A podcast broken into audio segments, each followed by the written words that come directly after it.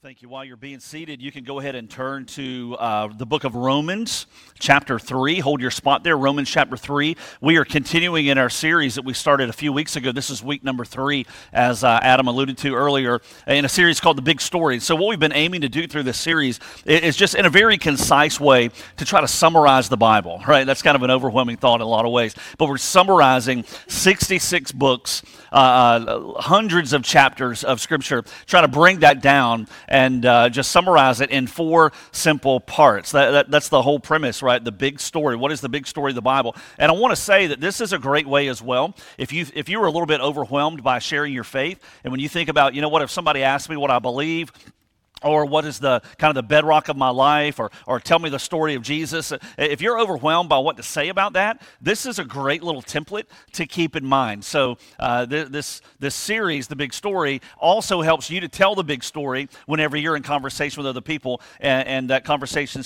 uh, conversation turns toward spiritual things or or or the gospel message. And so four simple acts, four simple parts, and we started with this a couple of weeks ago with creation and and how God has created. We We moved into Act two, which was the fall that we covered last week. Today, we're going to cover Act three, which is redemption. And then next Sunday, we're going to cover Act four, that final piece that is restoration. And so in some ways, you can kind of look at it this way. If you want to put different verbiage to it, different wording to it, you can say that Act one is when we were made. That, that, that's, that's the story of how we were made. Act two is the story of where we became broken, for us as mankind and for us as people, individually as well. Act three is when that brokenness was paid for. That's what we're looking at today. And then Act four, you can kind of say, is when we were fixed. The whole issue was fixed, or even better than that, it was replaced. And that's what we're going to unpack again next Sunday. And so moving through the big story and uh, making our way through, this is where the news begins to become good. If you were here last Sunday, and a lot of you were, uh, at the end of that message, I mean, that, that, that, that's where the story is the darkest, is, is when we get to the end of Act two, where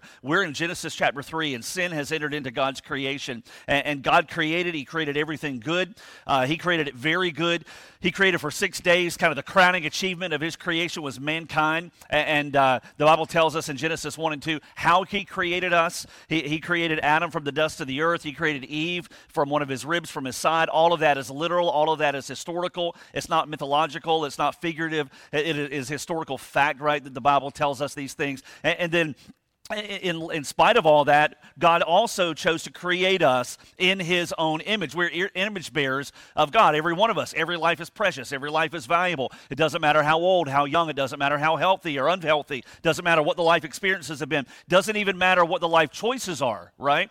When we talk about the value of human life, it makes a huge difference what choices we make, and our choices have a lot to do with whether we're walking in fellowship with God or in rebellion against God, but the choices a person makes doesn't devalue the fact that they are still created in the image of God, and, and that Jesus chose to die for them. And so, so much is wrapped up in our creation, but Act two, as we looked at last Sunday, shows that all of us have sinned, every single one of us. And it's not just an issue that Adam and Eve uh, just blew it, and what were you thinking? I can't wait to see them when I get to heaven, and like, we're going to find Adam. You know, it's not like that, right? Because all of us, given the chance, have also committed our own sins. And had we been the ones in the garden, we would have made the same choice that Adam made, that Eve made as well. And so ever since their sin, we have this, this sin nature. And we're not born in relationship with God. No one can rightly say, I have always been a Christian. No one can say that and it be accurate, because all of us have experienced what it's like to be broken and to be outside of fellowship with God. All of us have experienced what it's like to be in rebellion against God. That's why we need a Savior. And so last Sunday, what we looked at was the effect of that sin, that Adam and Eve have sinned, that that has trickled down to us. We're all born with a sin nature. We don't have to be taught how to do what's wrong. That comes naturally. We have to be taught how to do what's right, right? And, and we ultimately are going to suffer the consequences of sin. And everywhere you look in our own individual lives, whether you look on the inside or whether you look out there, what we see is brokenness. We see guilt and we see shame, and, and, and we see uh, the effects of the fall all around us, with, with evil happening in life, suffering that invades our lives. All of that are, those are effects of the fall, the effects of sin. They're not God's fault, right? We can't shake our hand and say, God, why, why did you, why did you do this? The suffering that's in our world. God, why did you, uh, uh, you know, allow this evil to run rampant? And yes, God does allow it, but it doesn't mean that it's his fault. Right? God is going to address the evil, and he has. He's going to address the suffering, and he has. And one day he's going to make it all right. But for now, he allows it to run its course, but he does not leave us alone. And so we come to Act three, and that's where we begin to look at this whole concept of redemption. Going back to the garden when Adam and Eve sinned and when they took of the fruit, it wasn't about the fruit, it was about the command that God had given. And when God gave the command not to eat of this specific tree in the garden, uh, and, and they chose to disobey and to, to rebel against God, in the midst of that choice, they could have decided to either obey or disobey, to honor God, to dishonor God, right? To, to, to walk in uh, closeness to the Lord or to reject and to push him away. They made the wrong choice. And when sin came, in a sense, God had a choice, right? Because God had a decision to make, not as though this caught him off guard. He's God. He knows everything before it even happens. But God had a decision to make, so to speak, in that he had to decide, am I going to now just, as a result of this sin, am I just going to wipe out Adam and Eve, this man, this woman that I've created, and just kind of rid myself of them and start all over and do things differently, all right? That was an option on the table. Or would God choose to just let mankind go their own way and suffer the consequences of sin for all of eternity with no hope whatsoever? And, and certainly God could have said, you know what, this is what man deserves. I gave them a command. They disobeyed me blatantly to my face. They chose another option. They chose plan B, not my plan A. And now they deserve the consequences of that sin. God could have made that choice and say, you know what, you're going to be left in this state for all of eternity, broken and separated from me. Or God could make the, make, make the choice, choose the option of paying for the sin, paying for the brokenness, and then ultimately resolving it, not only immediately, but also ultimately in the end as well. That's the choice that God made. That's the choice that we call redemption. It was God choosing not to start over. It was God choosing not to leave man in our state where we were broken and separated for all of eternity, but it was the option of, I'm going to pay for this myself, and I'm going to resolve it, and I'm going to remedy it. That's Act three, redemption, Act four, restoration in the big story. And so today we talk about Act three. Redemption. So, so what is the definition of redemption? I, I, I found this online. This this kind of helps. I like definitions, right? Because it helps to helps us to understand what we're talking through here. Redemption is simply uh, the act of regaining or gaining possession of something in exchange for payment or clearing a debt. Now, that is not necessarily the the, the spiritual definition, even though it applies. This is just the standard definition of the word redemption. When it means to be, what it means to be redeemed, it means the act of regaining or gaining possession of something in exchange for, that's crucial, in exchange for the payment or the clearing of a debt. That is what redemption is. And when we begin to then lay that over the Bible's understanding of redemption, it fits perfectly. There's not necessarily a different Bible definition of what redemption means. There's a different application of it.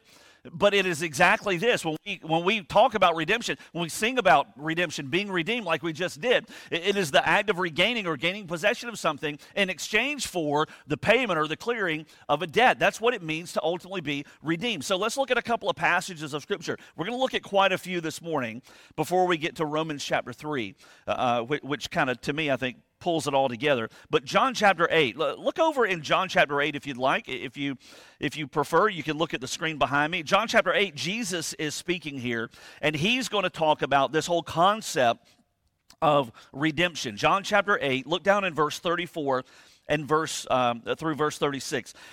So Jesus is in conversation with some of the religious leaders. It says in verse thirty-four, Jesus answered them, "Truly, truly, I say to you, everyone who commits sin is the slave of sin." Everyone who commits sin is a slave to sin. Let's pause right there, because remember, the definition of redemption is clearing a debt. It is uh, it, it is making payment for a debt. What Jesus says here is, is this whole concept that when a person has sinned, we've already established this from last Sunday, Act two, the fall. All of us have fallen. All of us have sinned. Romans three twenty-three. That that in the, as a result of a, of our sin, of the fall, we are now in a position of slavery to sin. And that is exactly what it sounds like. Sin masters us. We are under the control of sin without a Savior. Jesus would, would point to this. He says in verse thirty-four that everyone who sins is a slave of sin. The slave does not remain in the house forever. The son does remain forever. Verse thirty-six, so if the son makes you free, you will be free indeed. So he's talking about this understanding. He's setting the stage for what redemption is. That, that before we talk about redemption, we have to understand that we are in slavery to sin. We are, we are in bondage to sin without Christ. We are broken on the inside. We are separated from God. Uh, and we are in need of someone rescuing us, making payment on our behalf to clear the debt and to make us right with God. So if you have a family member, if you have a friend, if you have a coworker, or even if you yourself, if you've never come to that place where you've called on the name of Jesus to forgive you and to take over your life, this is the setting of your life. If you've never made that choice, you are under the pay or, or the, the, the, the penalty of sin. God's wrath is over you. You are in a position of slavery without freedom. That's the picture that Jesus himself paints. Look over in Ephesians chapter one, verse seven. Paul writes, and he expands this a little bit. He talks about how we find freedom. Look at the words that he uses in verse seven, Ephesians chapter one. He says, in him, that's Jesus, we have redemption. There's that word. The paying of our debt, the reestablishing of a relationship. We have redemption through his blood, the forgiveness of our trespasses according to the riches of his grace. So we're starting to piece together. We're putting together like little detectives, right? We're putting together uh, what, what, what redemption truly looks like. It, it's necessary because we're in slavery to sin. Sin is the big issue. Act two, the fall. Act three, redemption is God paying for that sin debt. It's God paying for our freedom, and it tells us that it comes through Jesus. In him we have redemption through his blood, the forgiveness of our sins. So some of you may be thinking, so why is this even a deal anyway? I mean, why could, I mean, this is God we're talking about. Act one, remember Brooks, creation. I mean, he says the word seven times, uh, Genesis one and two, and, and things are created. Why couldn't he just say, forgiven, forgiven, forgiven, and everything be right? I mean, this is God. I mean, he sets the rules, right? Why couldn't he, why couldn't he just do it this way? He, th- this is, this is the nature This is the nature of, of sin, and this is the na- th- this is God's nature, right? We have to remember. God's nature is one that he is just and he is holy. And he's not just just, he's infinitely just. We don't see that in this world. And he is infinitely holy. We don't see that in this world outside of who God is. And because of his infinite justice and his infinite holiness as eternal God, right, who is the ruler of all, because of those qualities, he must judge sin for what it is. The nature of sin is that it is directly opposed to everything that God is. It's not just, it's unjust, it's not holy, it's evil. That's what sin is, right?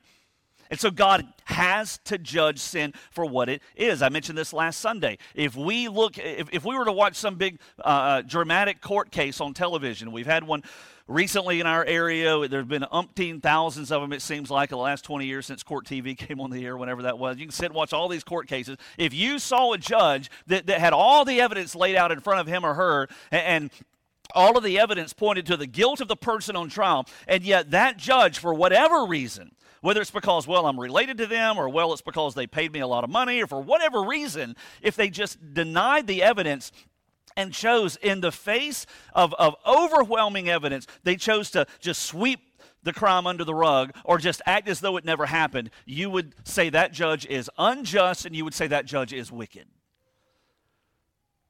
That's why God could not just sweep sin under the rug and just say, by, by his word, forgiven, right? Sin by its nature has to be paid for because God's holiness and God's justice require that. It has to be paid for. Look at what it says in Ephesians chapter two, Verse three, just one chapter over from where we were in Ephesians one. Ephesians two, verse three, Paul is writing, speaking of the life without Jesus. He says, among them we too all formerly lived. Remember, he's writing to a group of Christians here, so he's looking at their past. He says, we used to walk just the same as all those without Christ, in the lusts of our flesh, indulging the desires of the flesh. Why? Because we were slaves to sin. Right? We, we, were, we could not even resist sin.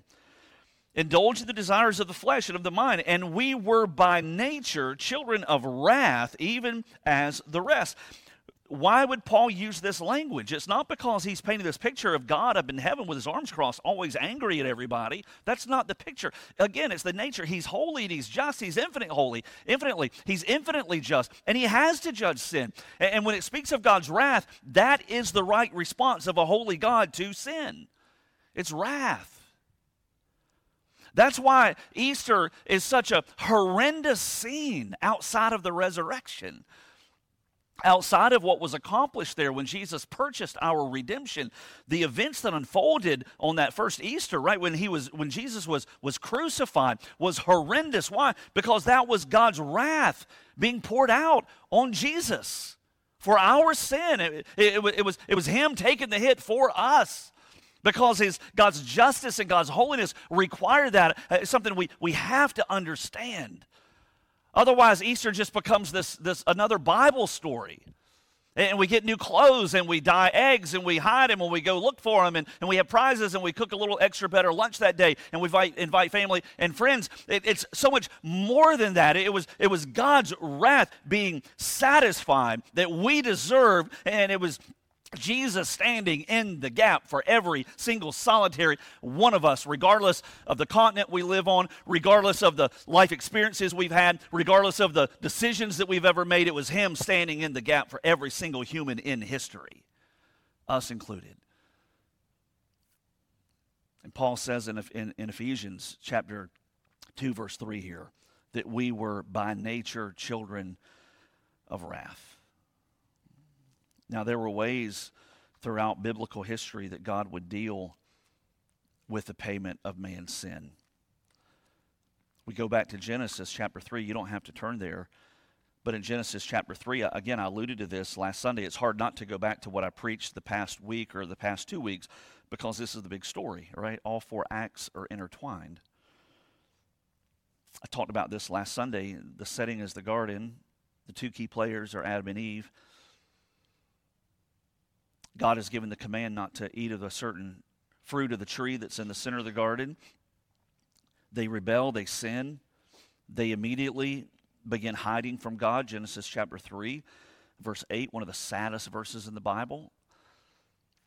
They cover themselves with fig leaves. They're trying to hide their, their shame, their guilt. It's the, it's the entrance of shame and guilt that comes right here. Genesis three, first that we see of these demonstrated in the Bible. We've been dealing with that ever since. But it's in verse twenty-one. It says, the Lord God made garments of skin for Adam and his wife, and he clothed them. And as I mentioned last Sunday, for the first time, Adam and Eve saw death. They'd never witnessed death before. We don't know how long they were in the garden before they sinned, but they'd never seen death. And this was a place of perfection until moments before, whenever they had sinned. The death was not part of the picture. Death came because of sin. Romans chapter five tells us that. Death was a byproduct of sin. It was a direct result of sin. And there they are in the garden, and and, and God is slaying an animal. We don't know what type of animal it, te- it doesn't tell us. And this, this is not a sacrifice in the sense of the sacrificial system that I'm about to talk about here in just a moment. It doesn't say that this was part of the sacrificial system. That hasn't been implemented yet till we get further into the Old Testament. But in a way, you could say that there in the garden, uh, at the outset of sin, that God is choosing to cover it by a sacrifice. Maybe, maybe a lamb. You move a little further into Old Testament history, really only one book over to the in the Old Testament, to the book of Exodus. In Exodus chapter twelve, we find that Israel is literally in bondage. They're in slavery. They are living in Egypt. They're not honored guests. They're slaves. They're being oppressed. They're being beat down. They're crying out to God to remedy this and to set them free. And in Exodus, if you remember the story, Moses comes before Pharaoh with nine different plagues that God performs, and Pharaoh won't listen. His heart was hardened. And then finally, the tenth plague was what would spin out of that would be Passover. And God would give very specific details to the people of God, the people of Israel in Exodus. In Exodus chapter twelve, verse three, for example. Read along with me and take a look at what it says. It says, "Speak to all the congregation," the Lord says to Moses and Aaron. He says, "Speak to all the congregation of Israel, saying, on the tenth of this month, they are each one to take a lamb for themselves, according to their fathers' households, a lamb for each household. Now, if the household is too small for a lamb, then he and his neighbor nearest to his house are to take one according to the number of persons in them, according to what each man should eat. You are to divide the lamb. Your lamb shall be an unblemished male, a year old. You may take it from the sheep or from the goats. You shall keep it until the fourteenth day of the same month. Then the whole assembly of the congregation of Israel is to kill it at twilight. Moreover, they shall take some of the blood, put it on the two doorposts and on the lintel of the houses in which they eat it." Look over verse twelve and verse thirteen.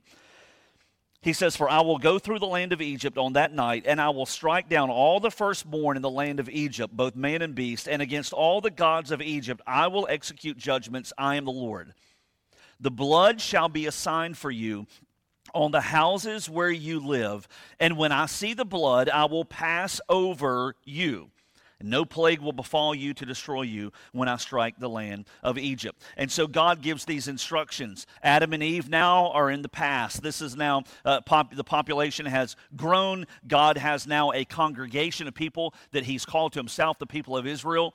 They're under bondage and slavery, living literally in Egypt as slaves. And now God decides to set them free. He decides to rescue them. And what redemption looks like is a sacrifice that's to be offered. Offered, and it's a lamb for a family. Remember, God killed a, an animal in the garden. It was like a, a like a sacrifice in a sense for a person, for Adam, for Eve. Now it's a sacrifice for a family. He gives them instructions. You take this lamb and you shed the blood, and you put the blood over the doorposts of your home, and, and that is going to be the pathway, so to speak, of redemption for you. You will be covered. You will be protected. Israel would grow. They would be set free. They would move into the promised land. You move into the book of Leviticus, a book that has taken the faithfulness and the many, uh, uh, many a, a New Year's resolution of a lot of people. You get to Leviticus, and it's like, I can't go any further. And Leviticus has claimed a lot of people who had good intentions of reading through the Bible in a year. But there's a lot of good there. Leviticus chapter sixteen. Look at what it says in verse twenty-nine and verse thirty. Now Israel is larger. Again, they're living in the land of uh, the promised land. He says, "This shall be a permanent statute for you. In the seventh month, on the tenth day of the month, you shall humble your souls and not do any work, whether the native or the alien who sojourns among you. For it is on this day that atonement shall be made for you to cleanse you. You shall be clean from all your sins before the Lord." This would be the Day of Atonement. There was a sacrifice for the individual. There was a sacrifice for a family. Now this is like a sacrifice, somewhat of a lamb for a nation, where one day a year on the Day of Atonement, the high priest would first begin by offering a sacrifice for himself and for his family. Why is that? Because he was an ordinary person as well, who also had sin that needed to be covered. And after offering a sacrifice for himself, he would then go into the Holy of Holies, and he would offer a sacrifice for the people's sins. And it was interesting. He would offer um, offer the sacrifice, typically, a, a, well, it would be a goat. And, and then there would be this second goat you can read of in Leviticus, where the hands would be placed on the head of the goat, and the goat would be sent off into the wilderness. The scapegoat, right? Symbolizing that the sins of the people were being carried away. It was such a visual, powerful visual. And yet in the midst of that, again, the very next year, they would have to do the whole thing over again, because the sins weren't being paid for and removed forever. They were being sort of covered for a season until you get to the New Testament. In John chapter one, verse twenty-nine, at the beginning of Jesus' ministry, when John the Baptist sees Jesus, and knowing the backstory now, he looks at Jesus and maybe he points and he says, "Behold, the Lamb of God.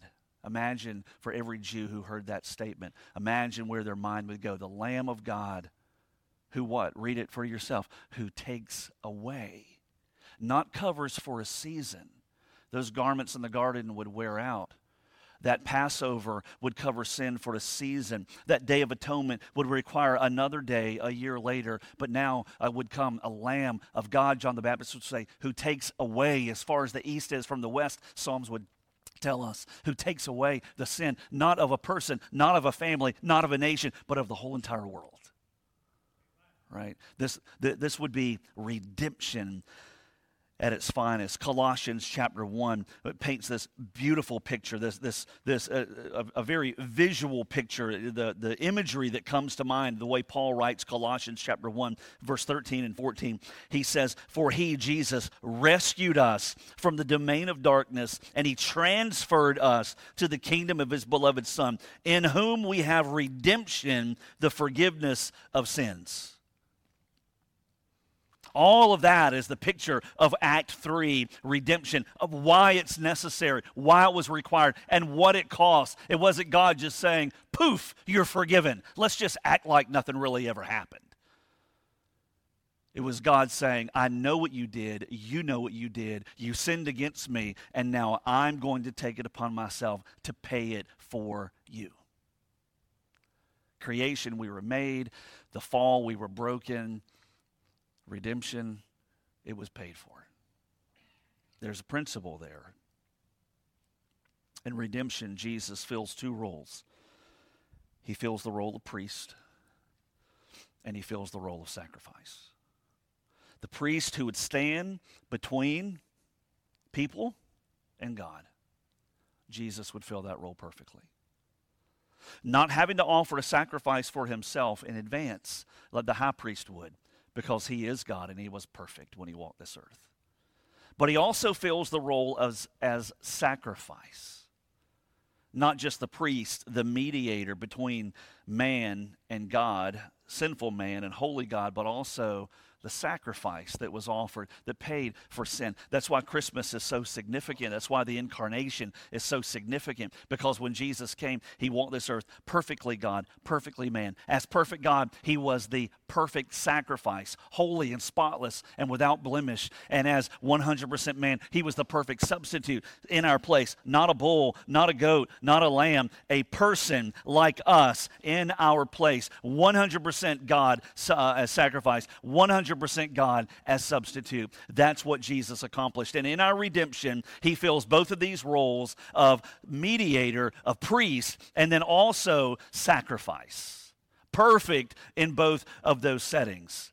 He's on the cross. You remember the story there, and he's hanging, paying for the sins of you and me and the whole entire world. And if you remember there, but uh, the time is getting away. We won't go to the passage, but but there, as he hangs there, you remember he cries out from the cross. And just before he dies, and by the way, he was calling the shots on the cross, not the Roman government, and it certainly wasn't the enemy. He was in firm control on the cross. That it says he gave up his spirit. What did he cry before he died? He says, "It is finished." It period is period finished period. Exclamation point. And what was he referring to? This whole setting, right, of creation, and Colossians tells us that Jesus was a part of that creation. As God, by uh, he has created all things. By him all things have been created. Colossians tells us he, he was a part of that. That, that. that when creation was brought into existence and when mankind fell, all through those years when sacrifices were, were offered, year after year after year, Jesus, the Son of God, perfect in all, all that he was when he walked this earth, stands there or hangs there on the cross, and he cries out, "It is finished," meaning the whole system is paid for. And the sin debt that you carried has been ransomed. To the point to where you don't have to stay apart from God forever. You don't have to languish in your brokenness for your whole life. You don't have to carry that stinking guilt and that stinking shame through every day of your life. And you don't have to live your life in regret of what happened back there in those college days or those single days or on that business trip or that season where God wasn't even on the map for you. You can leave all that behind because the God who made you stands ready to wipe the slate clean. by a Savior who came to pay for it in a way that you and I couldn't possibly have paid. He did it for us. Romans chapter three, we close with this passage. It, it is such an incredibly powerful passage of Scripture. It's easy to get lost in this passage, but I just want to talk it through as I read it, and we're just about done. Romans chapter three, Paul writes, let's pick up in verse twenty-one. Paul says, but now apart from the law, the Old Testament law, the righteousness of God has been manifested, being witnessed by the law and the prophets. The, the law, the Old Testament, all pointed to the righteousness of God that would be revealed.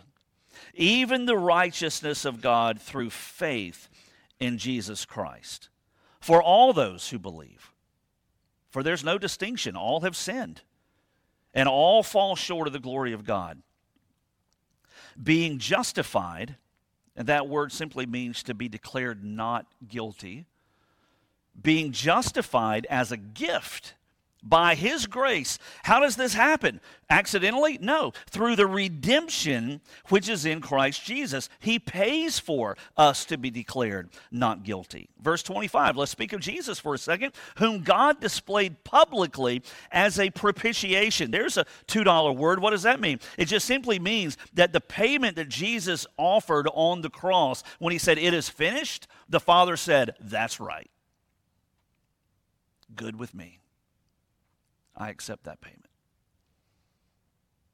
God displayed Him publicly as a proper payment, as a propitiation in His blood through faith. This was to demonstrate His righteousness, a God of all grace who would do this for us, fallen man, because in the forbearance of God, He passed over the sins previously committed. Remember, He put them off year after year, covering them with a sacrifice offered by the high priest. Verse twenty-six, for the demonstration, I say, of His righteousness at the present time, so that He would be just.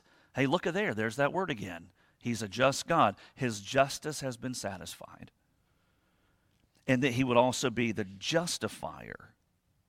Oh, not of everybody, automatically, but of the one who has faith in Jesus. Principle number two, Jesus offers redemption to anyone and everyone. No matter where you've been, no matter what you've done, He offers redemption to you and me and everybody else in history. And it doesn't come because we say, you know what, I think I'm going to start getting in church a little more regularly. And it doesn't come because we say, you know what, I think I'm going to put a little something in the plate next week. And it doesn't come because we say, you know what, I'm going, I'm going to clean up my language. I'm going to straighten out my weekends. And, you know, I'm going to change this. I'm going to change. It doesn't, no, no. It doesn't come because of those things.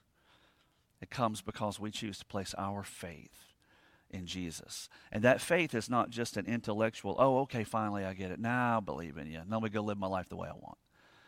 No, when it speaks of placing our faith in Christ, it's talking about surrender. I surrender all. Lord, I finally get it, and I finally see why I need you. And the only right response I now understand is to turn from my sin and to give it all up to you, Jesus, who paid for it in full. And if you've never done that, I want you to listen very carefully. Don't wait to Easter to get this right, because eternity hangs in the balance. Why not right now, where you sit today, this moment, pray a prayer like this that says, Lord Jesus, I have blown it and I have sinned. And today I believe you are God and you died and rose to pay for it. And I invite you to forgive me and take over in your name. Amen. Heads bowed and eyes closed. Lord, I pray for those today that have never made that simple decision. Simple in regards to it's a decision that a, a child can get right.